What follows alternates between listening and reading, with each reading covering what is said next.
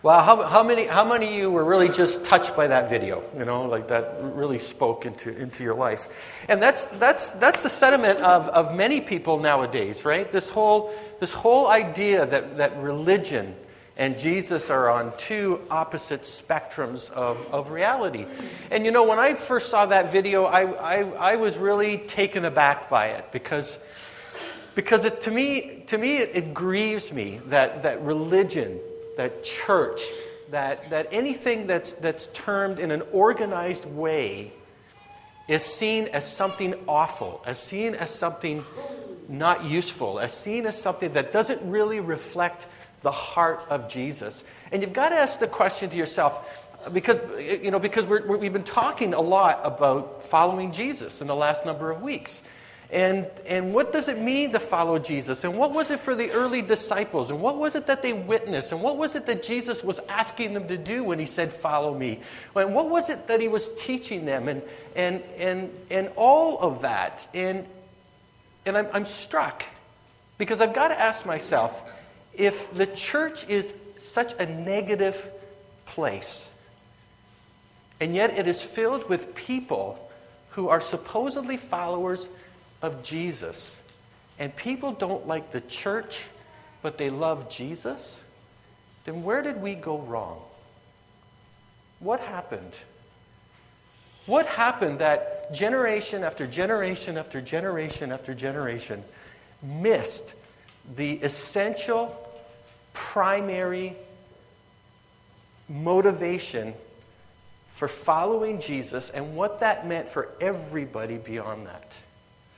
Now, I, have got to back up for a minute and have an apology. For those of you that have been following uh, the sermon series and have jumped ahead and read what I said was supposed to be the passage we were looking at this morning, um, I, I, I changed it all. Okay, so I'm really, I'm really sorry about that. You know, I got, I got to Wednesday morning, and I know this video and another video that we're going to look at afterward, and I was just really challenged. I said, We're talking about this whole Jesus thing, about what it means to follow Jesus. Right? So I changed everything today to look at a whole different passage. Because here's, here's, here's what I'm saying. If Jesus spent years with these 12 men and poured himself into them so they could continue his message afterward, what is the core of his teaching to them? What is it that they should have continued?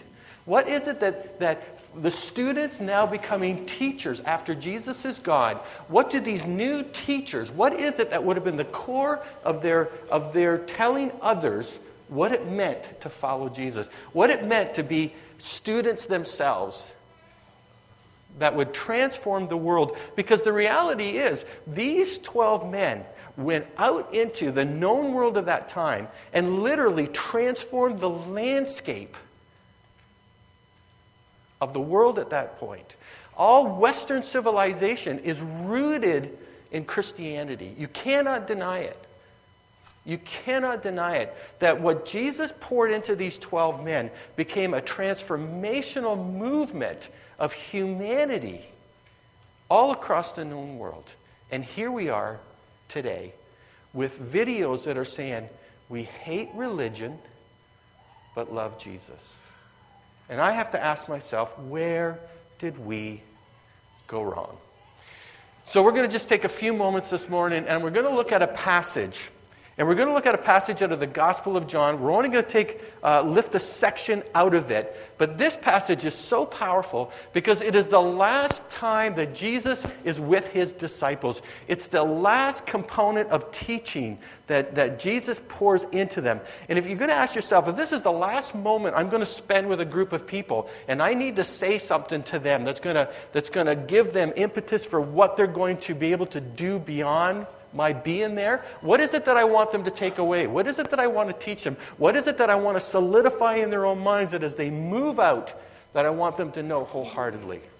So, this is a great passage because it's Jesus' last instructions, basically, to his disciples. And we're going to, like I said, I'm going to lift this passage out. We're going to, we're going to talk about it because there's some important things that come out. But I believe if you're a follower of Jesus, these are the core things that you have to have to work on in your life in order to be the kind of faithful follower that Jesus expects you to be, and to be the kind of faithful follower that builds his kingdom, acknowledges faith, acknowledges the church, and becomes a positive, a positive uh, influence to the world around us. Is that fair? Okay, can we, can we go? So here's, here's what Jesus says to his disciples This is my commandment, he says love each other in the same way I have loved you. There is no greater love than to lay down one's life for one's friends. You are my friends if you do what I command. I no longer call you slaves. Amazing that Jesus uses that terminology. Because a master doesn't confide in his slaves. Now you are my friends, since I have told you everything the Father told me. You didn't choose me, I chose you. I appointed you to go and produce lasting fruit, so that the Father will give you whatever you ask for using my name. This is my command love each other. That's pretty powerful. Imagine those words on Jesus' lips that are the last things said to his disciples as he's ready to take them to go away. Now, very first thing, uh, very first point I want to make is the obvious one is loving others. Okay? Um, very first point that we want to put up is that it's loving others. Jesus, in a, in a number of places, has talked about love in this passage. All right? Um, Jason, you got that number one? Okay, thanks. Um, Jesus is, is the example that Jesus gave to the disciples was primary an example of loving other people. Because Jesus was the best demonstration of that love. And it's, and it's what motivates him to go to the cross in many ways is the father's love for the world that he's created. The son has come to be the sacrifice for the sin of that humanity. It's, it's, it's, it's the greatest you know we, we've said this so many times it's the greatest love story ever told period. And that jesus shows this intimacy to his disciples to call him friends and say that the love that I've demonstrated to you is the love that you carry forward to others. Now, I'm to, uh, now I, I, I've said this a number of times. The hardest thing for us to do as human beings, period, is to love the way God loves us. Period. I've said we've managed, we manage judgment really well we manage that really well, it's very difficult for us to manage love really well.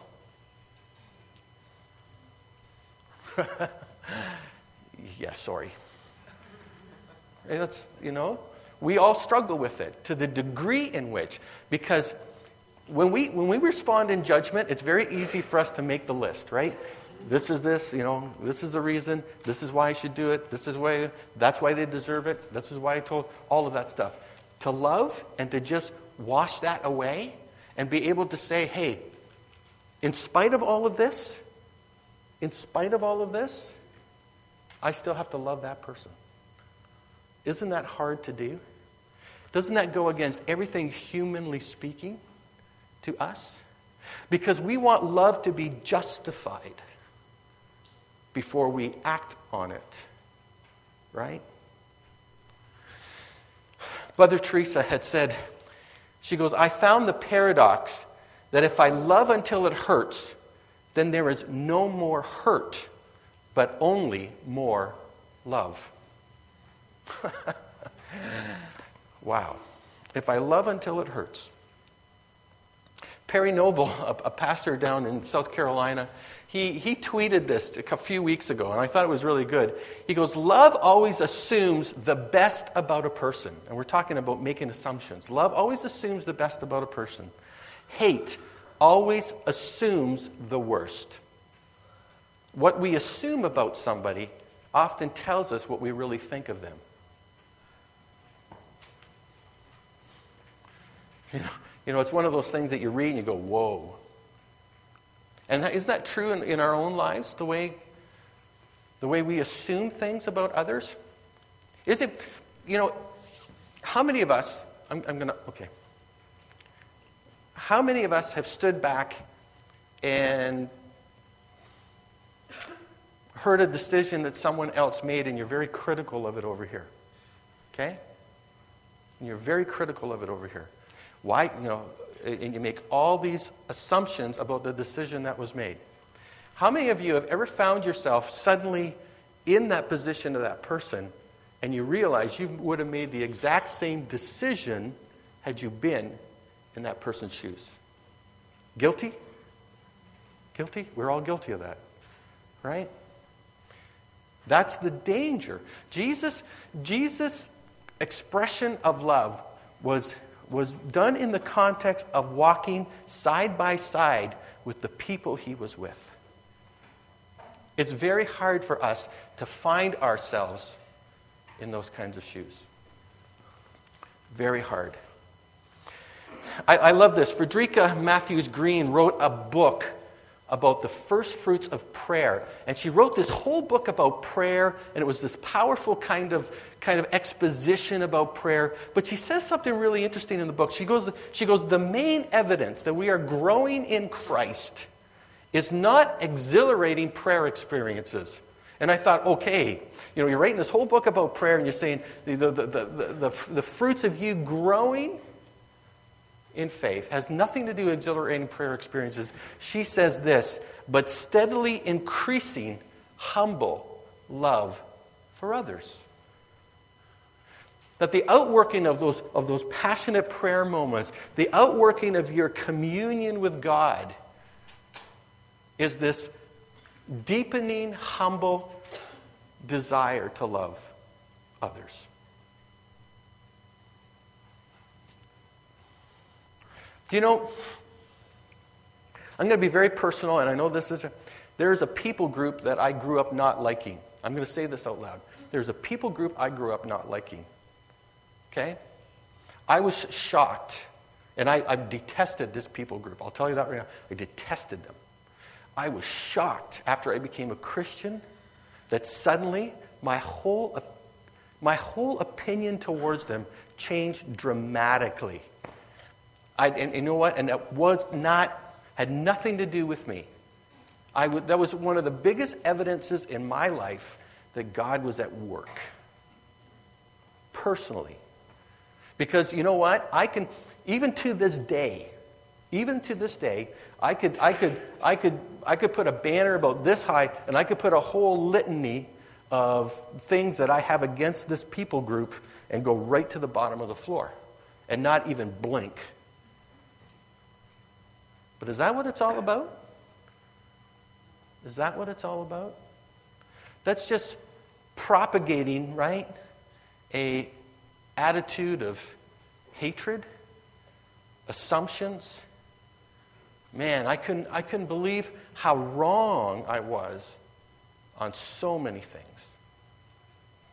But if you're never challenged with that kind of love, even as a Christian, what fate does the world have if we are supposed to be the agents of the greatest love ever expressed to the world? Period. Now, I know in a number, I know, here's, here's, an, here's another important point. I, I, I know over the, over the last few, few weeks we've looked at Jesus, you know, confronting the Pharisees, the religious leaders, and, and, and really having this battle with them point on point about God the Father and, and, and the religiosity and, and the, the rules and the regulations and stuff like that. And I got to thinking about this whole point because I thought to myself, what motivates Jesus to that? What motivates Jesus to this confrontation with the religious leaders? You know? And I think it'd be very easy to say, well, you know, the, the, the, rules, the rituals, the religion, all of that kind of stuff. But I would say, no, that's not really what motivated Jesus to confront them. What motivated Jesus to confront them, first and foremost, is that he loved them. And out of that love came his need and desire to confront them about what they had turned into and what they had turned the whole, the whole idea of the instruction of God's word known as the law that had become just ritual. And I think it's that love that really is the key motivating factor. Because not only were they wrong, they were leading others wrong as well. I think it's a very important point. And you know, you know how you know how, you know I, I, I've thought lot, long and hard about this because the video itself talks about religion and, and how different religion has, has become. But the fact of the matter is Jesus said, I've come to fulfill the law. Jesus said, I will build my church. He said that. You know? And I thought, what is it? What is it that happens to us, humanly speaking, that we tend towards you know, institutionalizing these very things like love, right? Um, I read a story, um, uh, NPR, I think it's called American Life, and I was really struck because there's a famous photojournalist um, for, the, for the Lawrence, I think, daily newspaper, and he was sent out on assignment during a storm. And I was really struck by the story because I think it illustrates what happens to us when it comes to this whole thing about religion and faith and how we become kind of institutionalized in these kinds of things. So here's this famous photojournalist, and there's a whole video. Uh, uh, you can go online and see the whole video uh, of, of, what happened. And he was told to go uh, video the storm and take pictures of the storm. So he's on this beach. And suddenly the storm is rolling in, and he notices about 100 feet away this woman who is standing on the beach. And he's taking pictures of the waves coming in. Suddenly, a wave comes in and just knocks the whole embankment that the woman is standing on, and she falls into the lake. And, and he's sitting there taking pictures. And he's watching this woman as the waves are, are hitting on her. And at one point, he thinks she's going to be okay because one of the waves pulls her back onto the shore, and she's there kind of in a daze. And suddenly, he, he just keeps taking pictures. And, and he suddenly realizes, maybe I should go help her. And he starts to go, I guess, but it's too late because a 20 foot wave comes in and takes her out. And they lost her, and she was killed. And he said in an interview, I was doing my job. I was going through the motions. And yet, I lost sight of a human being who was in trouble. And I've often thought to myself, and I thought, wow, isn't that a little bit of what we can get caught up in when it comes to church, faith, love. That we can sort of like be like the photographer and, and we're catching all the images of what's happening. But all around us, if we dug a little deeper, there's people in trouble. There's people that need the touch of being cared for or the touch of Jesus or even a word. You know, I've often said encouragement is the one important gift that God has given us, and yet it's the least used in the church. It's the, it's the one gift you don't have to have a special gift for. It's the one, it's, it's the one encouragement is the one thing you don't need special training for. But, but how often do we encourage one another when the Bible's full of it? Wow. Here's the second part. I love that Jesus says bearing fruit. And he talks about bearing lasting fruit. And um, this whole fruity thing in Christianity, um, you know, it's just this wonderful terminology. Um, and I think when, when, when, Jesus is talking about building lasting fruit, I think there's two, char- two, two parts to this. Number one, it's personal. This, this, this building character in ourselves that is like Jesus. Okay, if you go to the fruits of the Spirit, you know, how many of you know the fruits of, let's, let's do uh, a, fruits of the Spirit. What are they?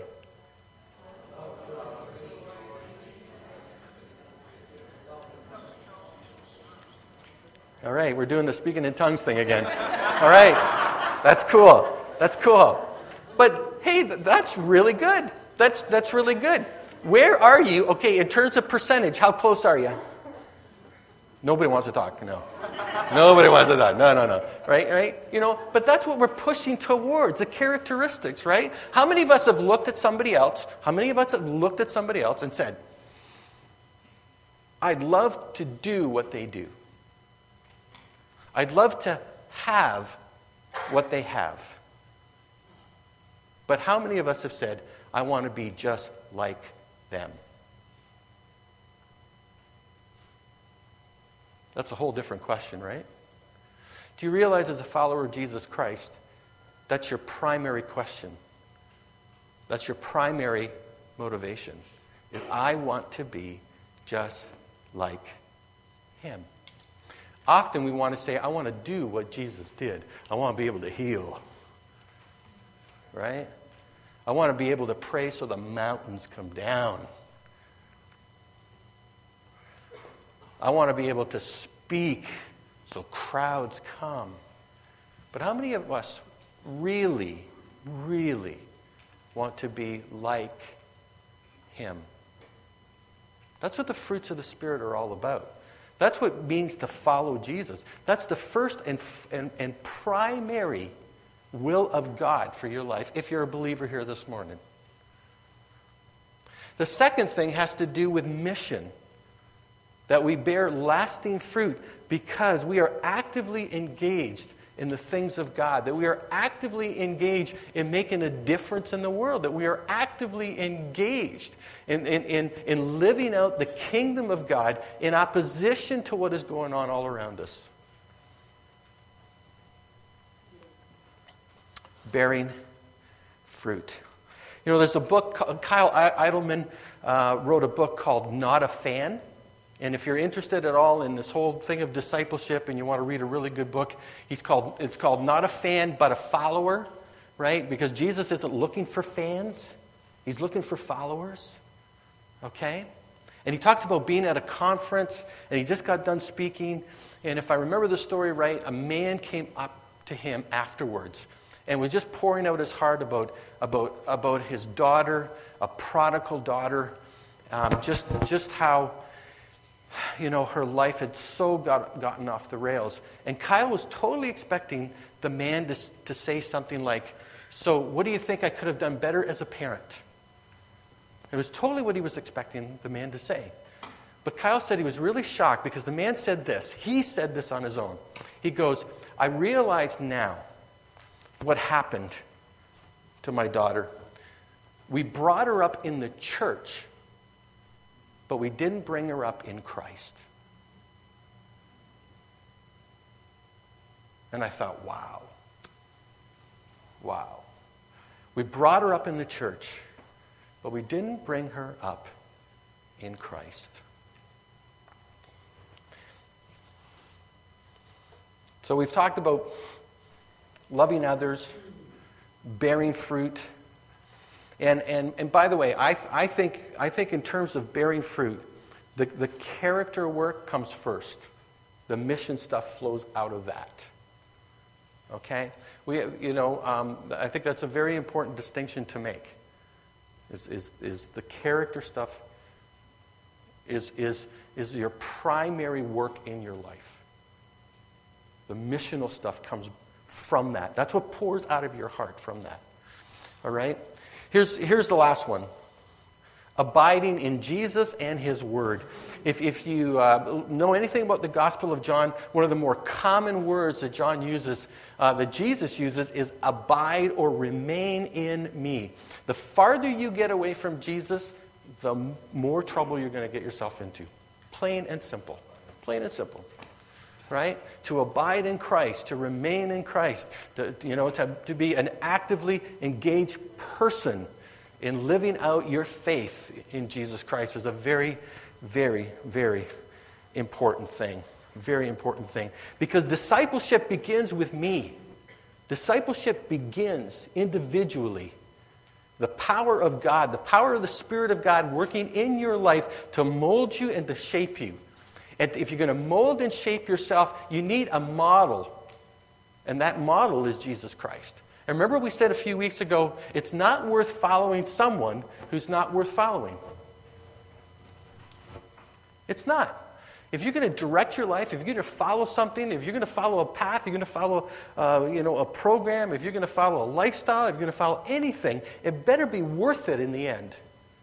It better be worth it. Because I said, I've said so many times, it is such a tragedy to me to get to the very end of it all and to look back and go, what a waste. What a waste. If you're going to follow anything, it better be worth following. And Jesus has demonstrated time and time and time again that he is the worthy one, that he is the one worth following, that it will shape your life in a way unimaginable.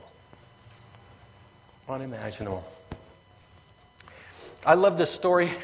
Uh, uh, Dave Gibson wrote this about a friend's father who was an army sergeant. I love this. He had tried, this army sergeant friend, friend's father had tried for 25 years to quit smoking. After multiple failed attempts, he went in for his yearly medical exam with an army doctor. The physician told him that his health was being severely harmed by smoking and that he should stop. The sergeant confessed he knew he should stop and, in a tone of despair, related his multiple attempts to stop smoking over many years. The physician looked at him and said, Son, what are these bars on my lapel? Okay, that's what he said to him. And the sergeant replied, It means you're a captain. He goes, Yes, I'm a captain. And it also means that I outrank you. And I'm giving you a direct order to stop smoking.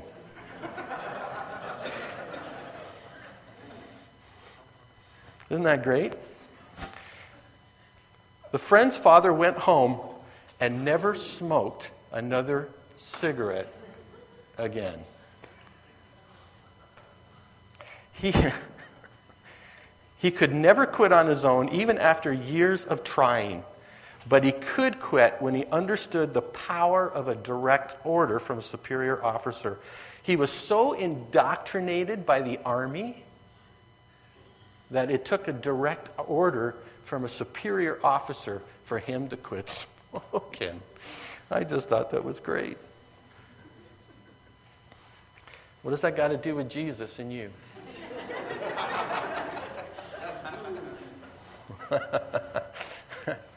okay?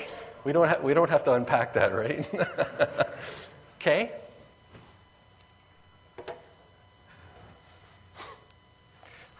You know, you know why this is important?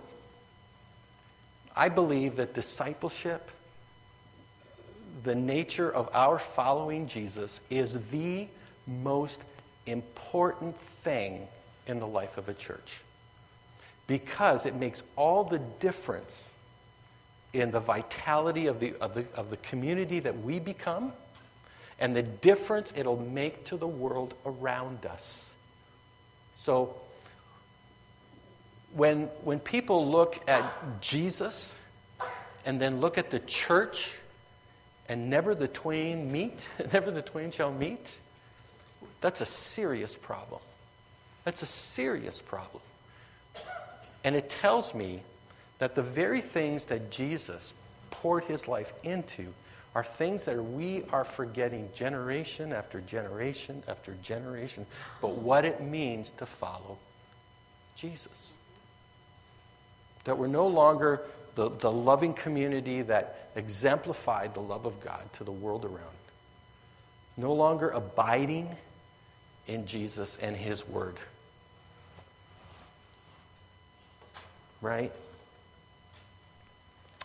And the fruit that we're bearing is not the kind of fruit that God expects of us as followers of Jesus Christ. They're very important things. I want to throw up a couple of key points on the, on, uh, uh, up here. Um, and we're going to close this morning in kind of a, a different way. But I love this next statement always, love is a choice. You could come up against scores of opportunities every day to love or not to love. You encounter hundreds of small chances to please your friends, delight your Lord, and encourage your family. That's why love and obedience are intimately linked. You can't have one without the other. From Diamonds in the D- Dust, Joni Eareckson Tada. Love is a choice, always. And the second quote I want to put up is this from Robert Mulholland. A disciple is someone who is in the process of being conformed to the image of Christ.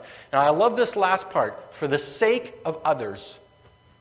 Robert Mulholland, in, in Invitation to a Journey, pulls this definition out of a disciple. Because we want to stop at the end of that one sentence. A disciple is someone who is in the process of being conformed to the image of Christ. That's it. But I love the fact that he adds that little tagline on the end for the sake of others. Because you stand individually as part of the church to be Christ to the world around us. Now, I'm going to uh, just park for a minute. I'll come back up and have a prayer afterwards, but we're going to play another video for you. That's a video that was played in response to the video we saw earlier. All right?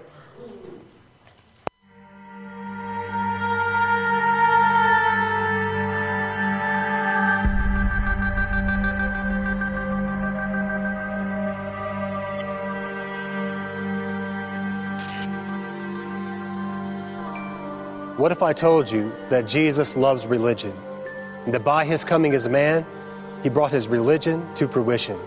See, this had to be addressed, the use of illogical terms and definitions. You clearly have a heart for Jesus, but it's fueling atheistic opinions. See, what makes his religion great is not errors of wars or inquisitions. It's that broken men and women get to participate in his mission. Clearly, Jesus says, I have not come to abolish. I came to fulfill the law, and I came to fulfill the prophets. And lines about building good churches and tending to the poor, sound a bit like Judas when the perfume is being poured. See, his religion is the largest worldwide source of relief for the poor, the hungry, the sick, and repentant thief.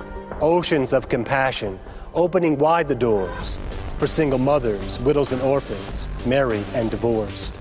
We all detest hypocrisy. Empty show is just the worst. But blaming religion for contradiction is like staring at death and blaming the hearse. See, the teacher will teach when the students are ready to listen, but those that choose to sit in the pews and refuse the good news are not the fault of religion. And if I have the jersey and I'm playing for the Bulls, there's going to be some boundaries, regulations, and some rules. You can't have Christ without his church. You can't have the king without his kingdom. Sins of the body and eternal treason will never ever make me leave him. And that Jesus said it is done is absolutely true. But he also gave us a mission with many things to do. Jesus says, If you love me, you will do what I command. Go and baptize in the name of the Father, Son, and Spirit in every land. And on the night he was betrayed, he took his men in the upper room. Take and eat, this is my body. Take and drink my blood for you. A new covenant to set us free. An action connected to the tree. Do this time and time again in memory of me and at last with crown of thorns, beaten beyond comprehension, his eyes were looking for yours and mine. It was divine, no human invention. So as for religion, I love it. I have one because Jesus rose from the dead and won. I believe that when Jesus said, It is finished, his religion had just begun.